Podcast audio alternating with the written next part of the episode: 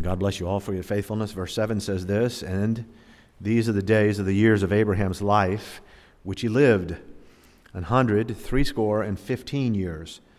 Then Abraham gave up the ghost and died in a good old age, an old man and full of years, and was gathered to his people. Father, thank you for your word tonight. Thank you that as your people, in a, in a world that is drifting on the sea, that is in darkness, that has no understanding, no direction, in a world in which we were all once blind, thank you that we can come to your word.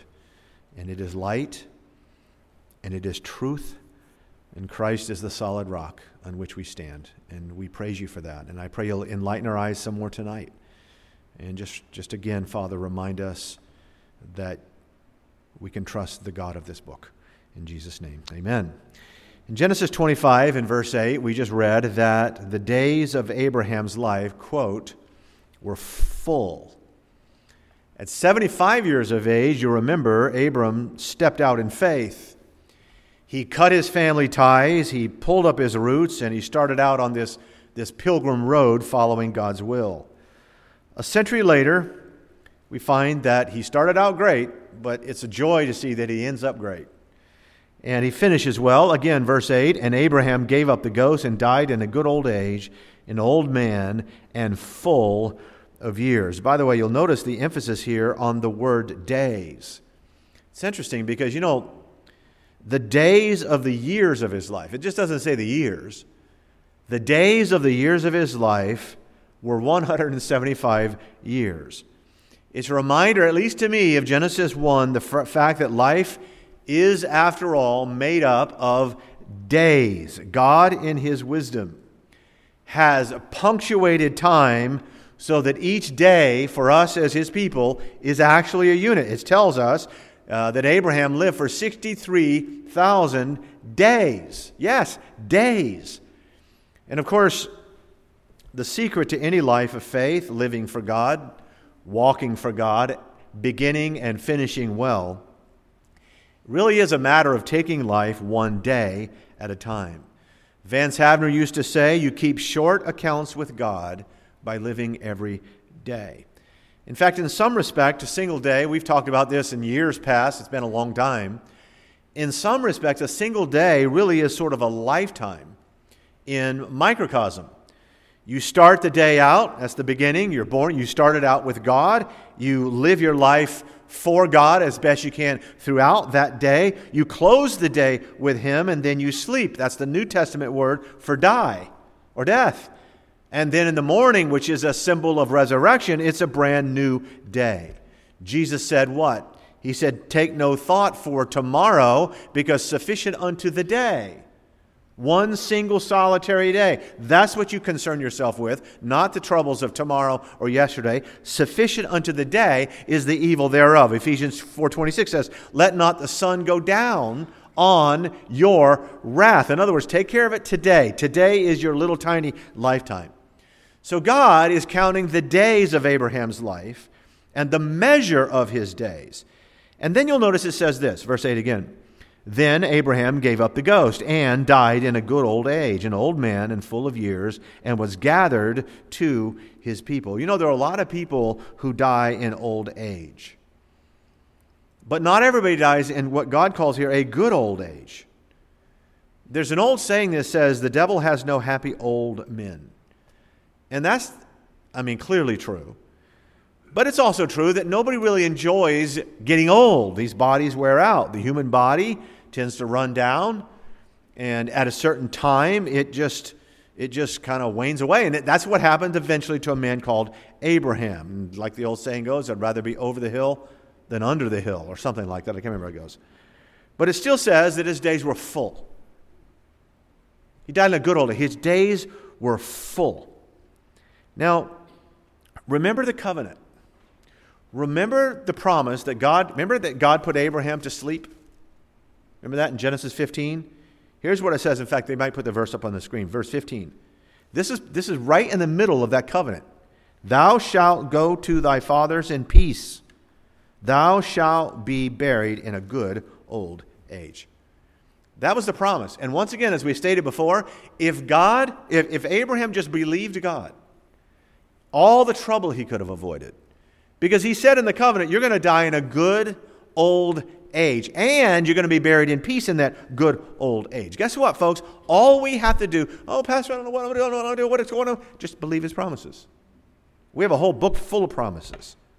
The Bible says in Hebrews 11 13, Abraham died in faith, not having received all the promises, of course, but having seen them afar off, and was persuaded of them and embraced them.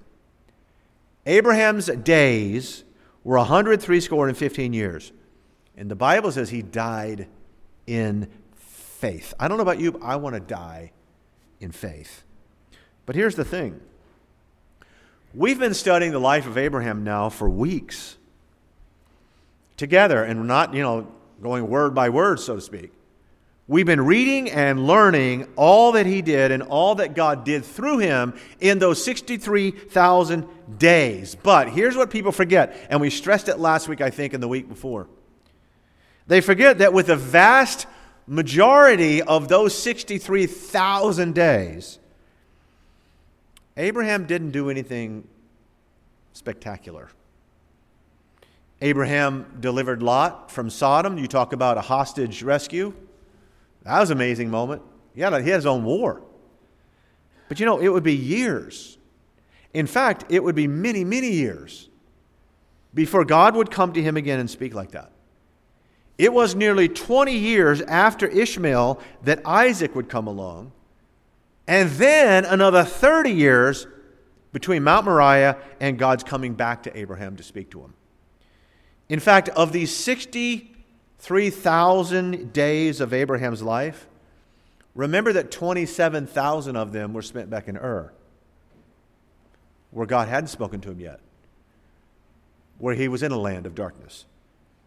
So, what are we saying? We're saying that God blessed this man who lived faithfully, just faithfully today and the next day and the next day, every day, average, boring days. For Abraham, it would have been milking goats, fixing tents, keeping his eyes on people like Abimelech, buying, selling, people trying to cheat him, bartering, selling his counts, sitting in the doorway of his tent in the heat of the day over and over and over and over again. Those are everyday days.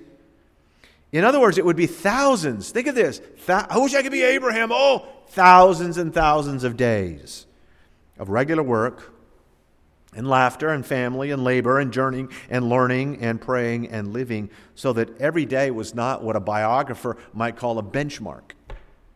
It just wasn't. Not a red letter day. And, folks, this is the Christian life. It really is.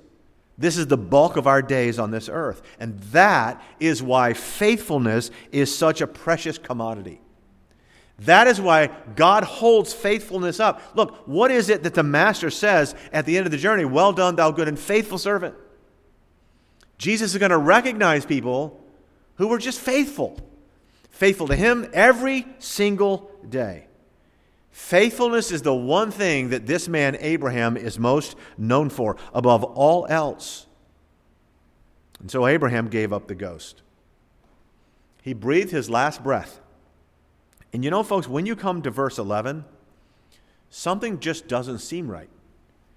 It says, And it came to pass after the death of Abraham that God blessed his son Isaac. And Isaac dwelt by the well, Lahairoi. Look at verse 19. And these are the generations of Isaac, Abraham's son. Abraham begot Isaac. Isaac was 40 year old, and so it goes. Now, wait a minute. Say, what doesn't seem right? Think about this.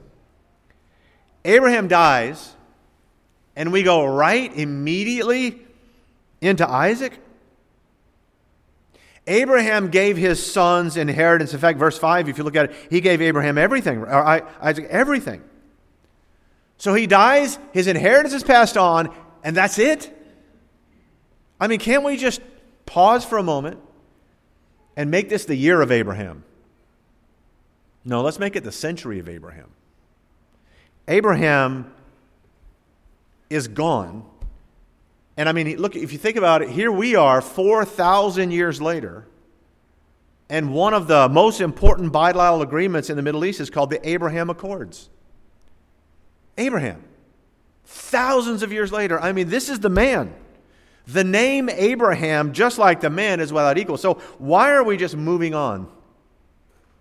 Nobody else does this in literature or in life. Why are we moving on in verse 19? Can we not, again, pause for a moment and just maybe bring Abraham back into the scene and keep him there? We need Abraham. God says, These are the generations of Isaac. Isaac begat. And I'll tell you why. It's because while Abraham, that man may be gone from view, and he will be, God's plan of redemption and God's covenant that he gave is marching on. And while, yes, every single one of us as servants of God do our part, in the ongoing work of God, please understand that the work is always bigger even than any individual, even Abraham. Moses would die, and some people would be disheartened and brokenhearted. Moses would die, but God's work carried on. David would fall, John the Baptist would be beheaded, Paul would be executed in Rome. Peter was crucified, and always, always, always, God's promises, God's covenant, God's plan of redemption continues to march on. In fact, you'll notice this unmistakable polysyndeton right here in verse 7. Look at it. And, polysyndeton, you know, is like when a sentence uh, inexplicably just keeps saying and and then. And these are the days of Abraham's life, which he lived in 103 score and 15 years. Then Abraham gave up the ghost and died in a good old age, an old man and full of years, and was gathered to his people and his son Isaac, and so it goes. In other words, look, the story goes on and on, passing out of one life right into another life, but it's always following, if you will, this scarlet thread where all of these ands, and, and, then, and leads to the very last chapter of the Bible. And behold, I come quickly, and let him that is athirst come, and whosoever will, let him take of the water of life freely. God's redemption is always marching forward. You say, but Pastor, we lost Abraham. I was just getting into this. This man, we lost Abraham. Can I ask you a question? Is something really lost if you know where it is? Look at chapter 25, verse 8. The last line says, And Abraham was gathered to his people. He gave up the ghost, he died, and, quote, he was gathered to his people. You realize that's not a phrase that just means the grave, because Sarah's the only one there at this point. He's gathered to his people. It is a reference to where Sarah and all of God's people went to after they died. They didn't lose Abraham. In fact, in the very first verse of the New Testament, in the very first sentence of the New Covenant of the New Testament, according to the ongoing plan of God's salvation and redemption, guess whose name is there? Abraham. Not only is his name there, his name is there right next to, it says, This is the book of the generation of Jesus Christ. Yeah. Abraham, quote, was gathered unto his people and his people are our people. Aren't you glad tonight that you can say that your people are God's people? I'm going to imagine tonight, just think about this for a moment.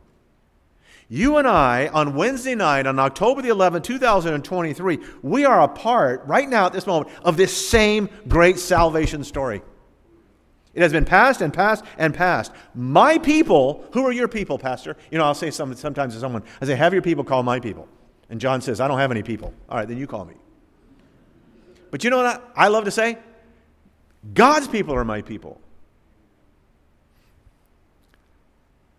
That means if you believe this book, just as we studied with Abraham, if he had just trusted God, if you believe that you belong to God, that his people are your people, that we're going to be gathered to the same place, I mean, if you just believe that alone, how in the world can a Christian have a self esteem problem?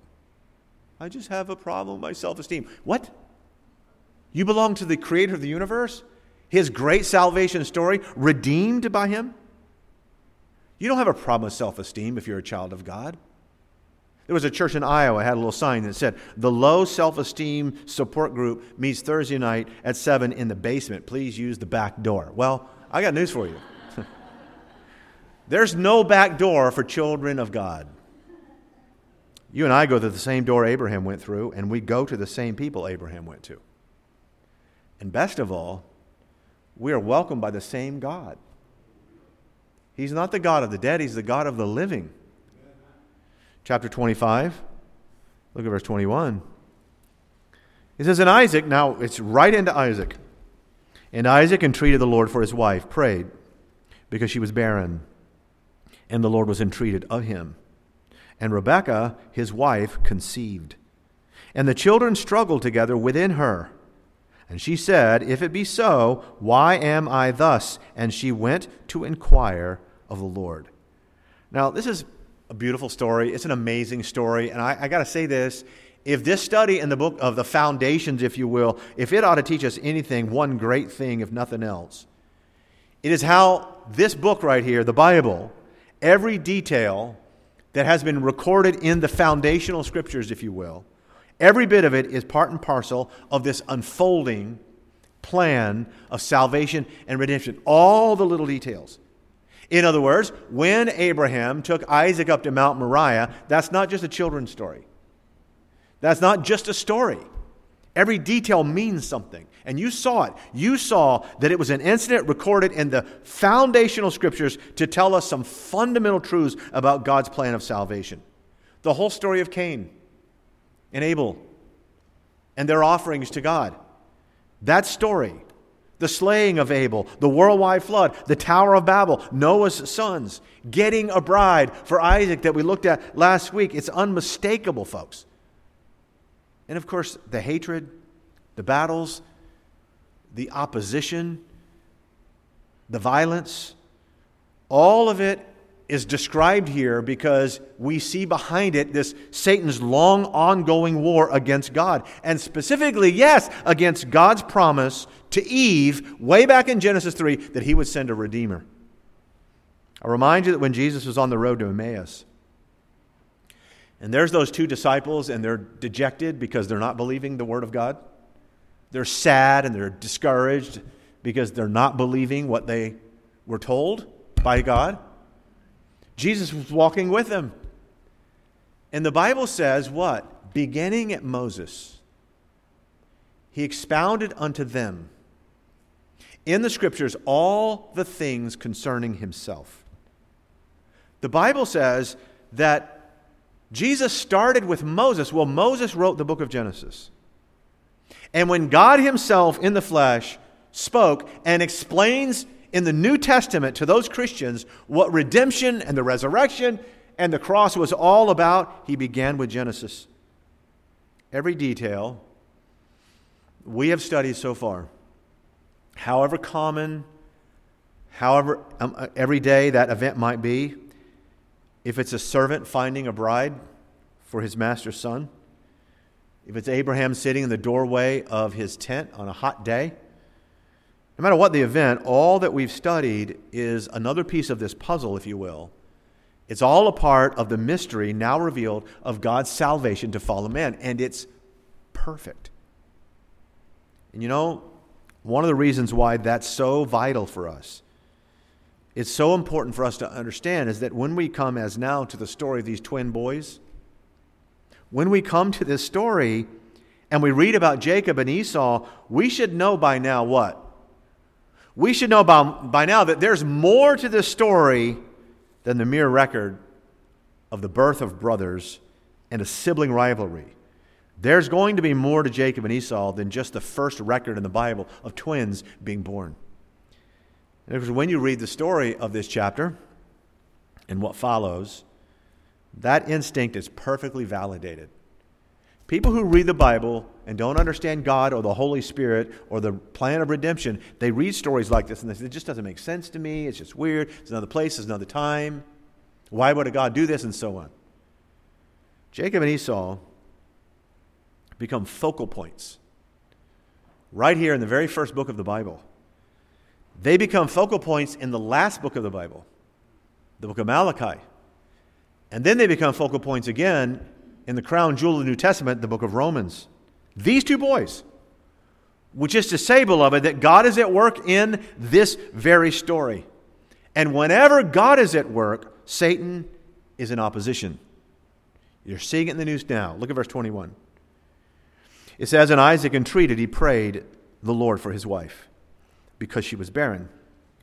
And the Lord was entreated of him, and Rebekah his wife conceived. By the way, that's amazing. Both Sarah and Rebekah were physically, medically unable to have children. That's what the word barren actually means. So, God supernaturally comes, provides them both with a son. God is reminding us, obviously, folks, that these are divine events. They're taking place at the very beginning of salvation history. So Isaac prays for his wife. And it's, it's intriguing and vital for us to remember that God hears his prayer. Now, he has a promise, right? The promise goes back. He's going to have lots of children's children's children's children.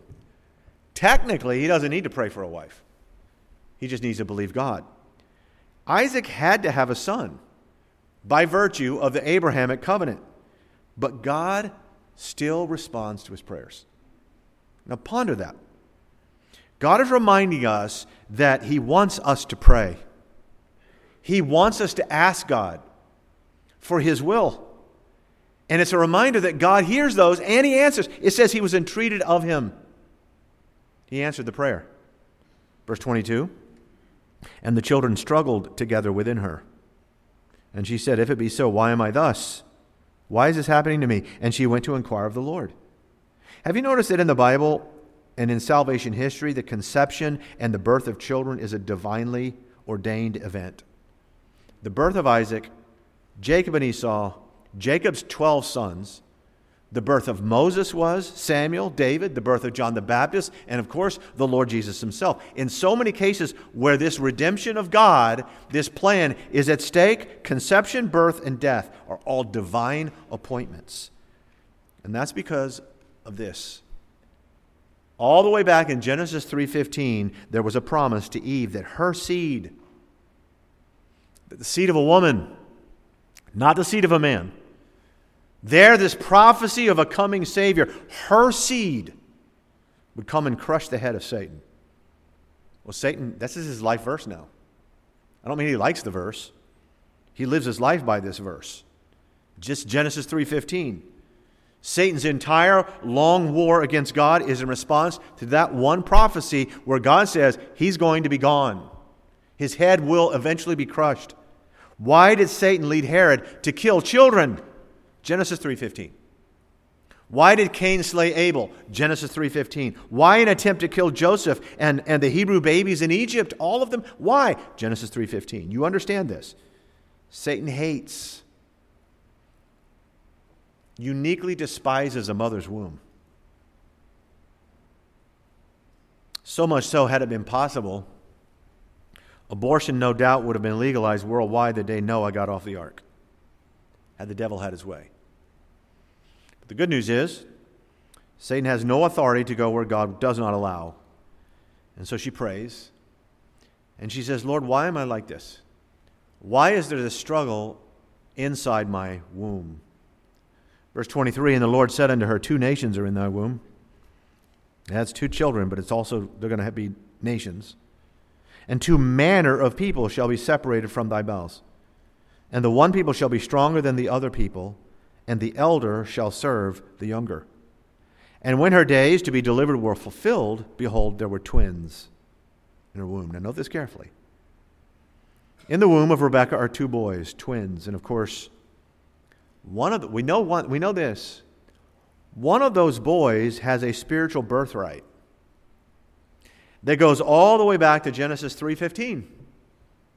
One of those boys is the recipient of God's covenant ongoing to Abraham.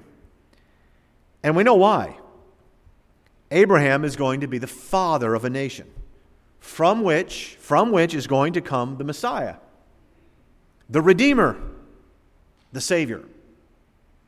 And in some measure, this is what God is telling Rebekah. Verse 24 again, and when her days to be delivered fulfilled, behold, there were twins in her womb, and the first came out red all over like an hairy garment, and they called his name Esau. And after that came his brother out, and his hand took hold on Esau's heel, and his name was called Jacob. And Isaac was threescore years old when she bare them. Say, Pastor, how, how is it that Jacob, I've been asked this before, how is it that Jacob, just an infant, and Esau, an infant, not only are they struggling somehow, it seems like, for supremacy in this womb, but now at childbirth, they're seen as God said they would be, they're seen as opposites. And obviously, the symbolism of Jacob grabbing Esau's heel. It's very deep in the light of the next few chapters. But, Pastor, how does the infant know this? And, folks, I can answer that question in three words I don't know. Do you remember when Mary and Elizabeth, they were both expecting? And when they saw each other, cousins, when they met each other, Elizabeth's baby, John the Baptist, leaped in the womb. When she heard, she, she how, do, how in the world does an infant recognize his Savior's mother's voice in the womb? All I can tell you is what the Bible says, and it says that Elizabeth was filled with the Holy Ghost. And it says her child in her womb, John, was ordained from the womb. And when she heard Mary's voice, that child leaped. Now, does that mean that an infant can hear voices in the womb? Of course they can. You should know that they can. But does it also mean, Pastor, that when one woman talks with another one, that their God given children are, are planning their lives out while they're down in the womb? Sort of just, no. It doesn't mean that. However, what we are reading with regards to all of these divine appointments is what our God sees is going to happen, says is going to happen, and promises is going to happen. And all of it is happening and has happened exactly according as he has said. And all along according to his divine plan. Verse 27 And the boys grew, and Esau was a, cun- was a cunning hunter a man of the field, and Jacob was a plain man, a simple man, dwelling in tents. So, in other words, coming out of the womb, these two boys are different. Now, this is true of everybody. Every parent can say that, right? I mean, I can tell you that Andy and Rick were different from the womb, and their differences are seen today. And you see that with other children, and it even happens with twins. So they're different. Now, people have said, I know a lot of theologians and Bible commentators say, well, Esau represents the flesh and Jacob represents the spirit, whatever. But what we know is this we know that Esau was a man of the field, because I'm told that. We know that Jacob was a man of the fold. It reminds me a lot of Cain and Abel. Look at verse 28. And Isaac loved Esau because he did eat his venison, but Rebekah loved Jacob. Boy, you know, we should learn, we should learn from these mistakes of favoritism. But I remind you that when Isaac first saw Rebekah, the Bible says that he was out meditating, right? He was out just meditating on the Lord. And this is the kind of man that he was. Her husband, Isaac, she fell in love with, was quiet. He was contemplative, he was pastoral, if you will. And so along comes his firstborn son, and he's the opposite. He's a hunter, he's a hairy kid, he's a man's man, studly. And in his hunting, he brings home the meat and feeds it to his dad, and his dad loves it, right? Dad sees and loves in Esau what he's not. And that happens a lot too. Man, that's my man. Going out there and get me some venison. On the other hand, what does Rebecca see? Well, I think for one thing, she sees God's prophecy, but she sees in Jacob what she saw as a young bride in Isaac the quiet guy, a boy who's contemplative and meditative, a thinker. And I know a lot of people have called him a mama's boy. I don't think that's fair. But there was, in God's eyes, favoritism going on here. Never good. Verse 29. And Jacob sought her, made pottage, cooked pottage, and Esau came from the field and was faint. And Esau said to Jacob, Feed me, I pray thee, I ask thee, with that same red pottage, for I am faint. Therefore was his name called Edom. The word Edom means red. Now let me just stop here for a minute. I want to remind you again, you can't just read these stories and say, well, that's a weird story. You read them in the light of everything we've studied so far. The spiritual birthright that one of these boys has, in light of the covenant God gave to Abraham, as far as Isaac is concerned, that birthright belonged to Esau because he's the firstborn. That's the natural order of human events. But of course, we know that these are not mere human events. That's the point. And just as God did with Isaac and Ishmael, God is going to choose the spiritual firstborn, not the carnal firstborn. So Esau's out one day and he's trying to do what he's good at hunt. But he fails. He fails so miserably that he comes home starving. He probably went out hungry, famished, faint. He's hungry, had to go get some food. But you know, if you're out and you're out and you're running around, you're tired, you, then you get super faint, bone hungry. He truly feels like he's going to die. And so, as he nears the house, what does he smell? Ooh. He smells some stew. And what does he see? A big pot of it. Jacob, his brother, happens to be cooking it, and Esau's drooling, and he asks for some of it. And Jacob, takes advantage of Esau's natural fleshly appetites and says, Sure, I'll give you some, but here's the deal. Here's the bargain. Twins, am I right? I have no doubt that on this particular day, God didn't, shall we say, bless Esau's attempts at hunting.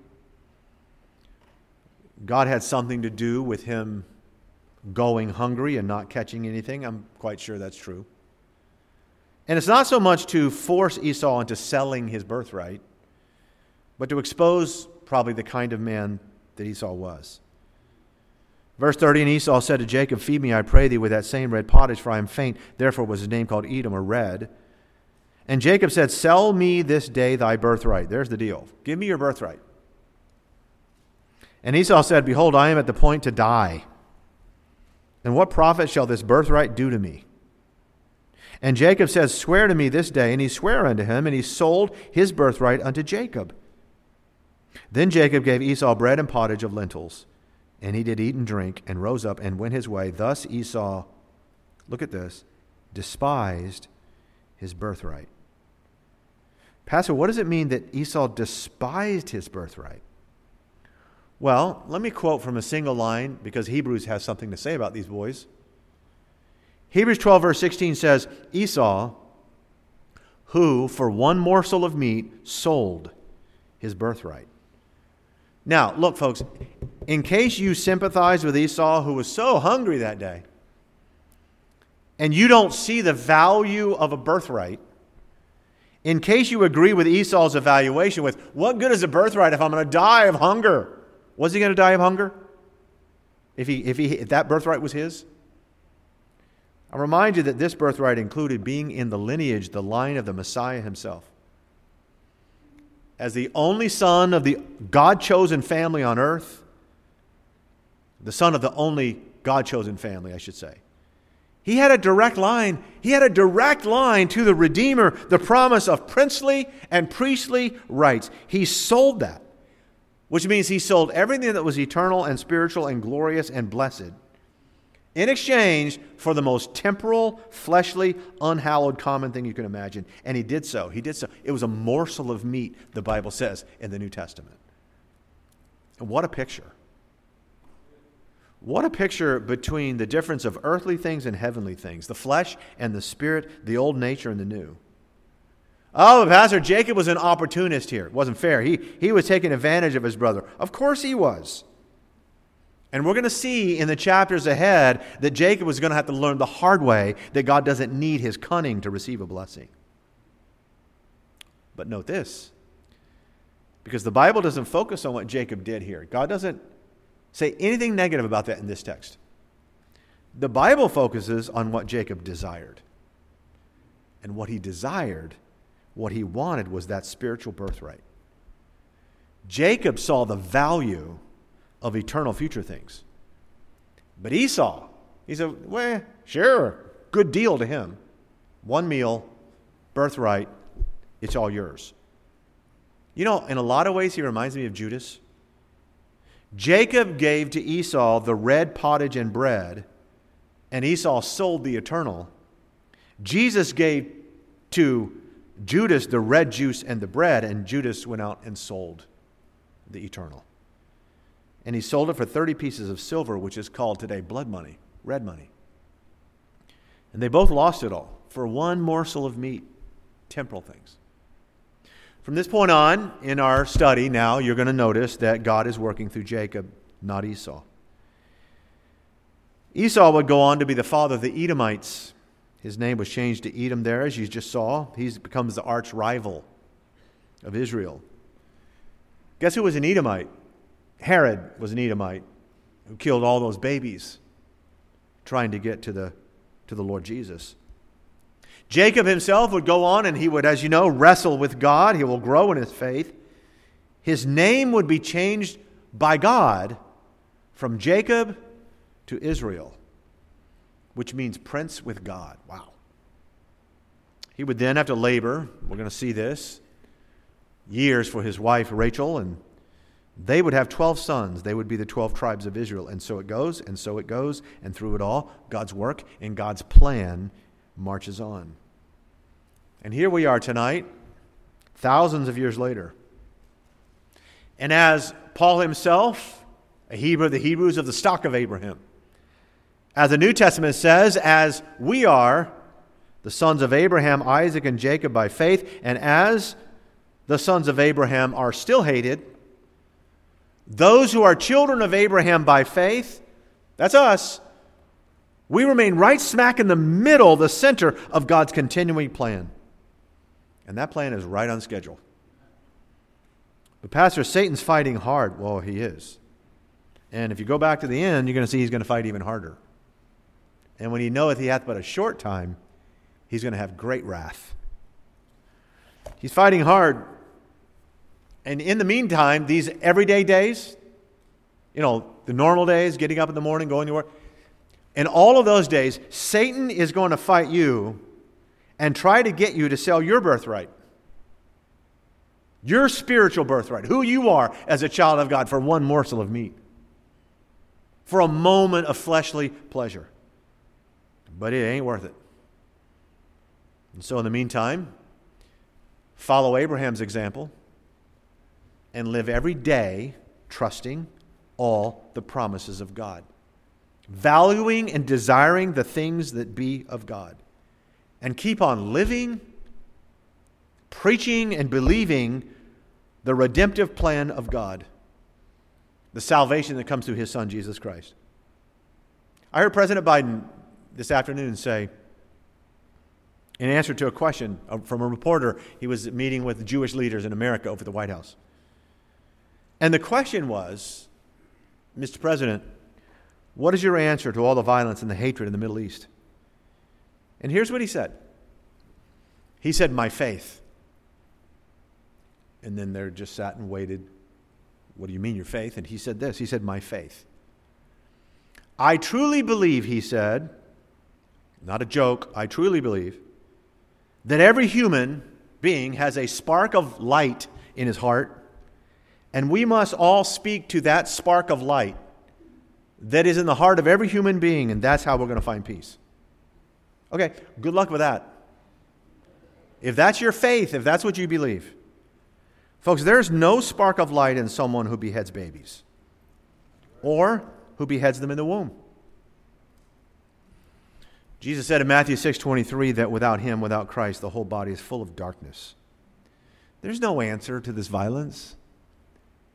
I mean, we read just weeks ago about Ishmael there's no answer to the, the pain and the suffering and the, the evil, the hatred and the bloodshed in the world, in any place of the world, outside of this book, outside of the truth of God's redemption.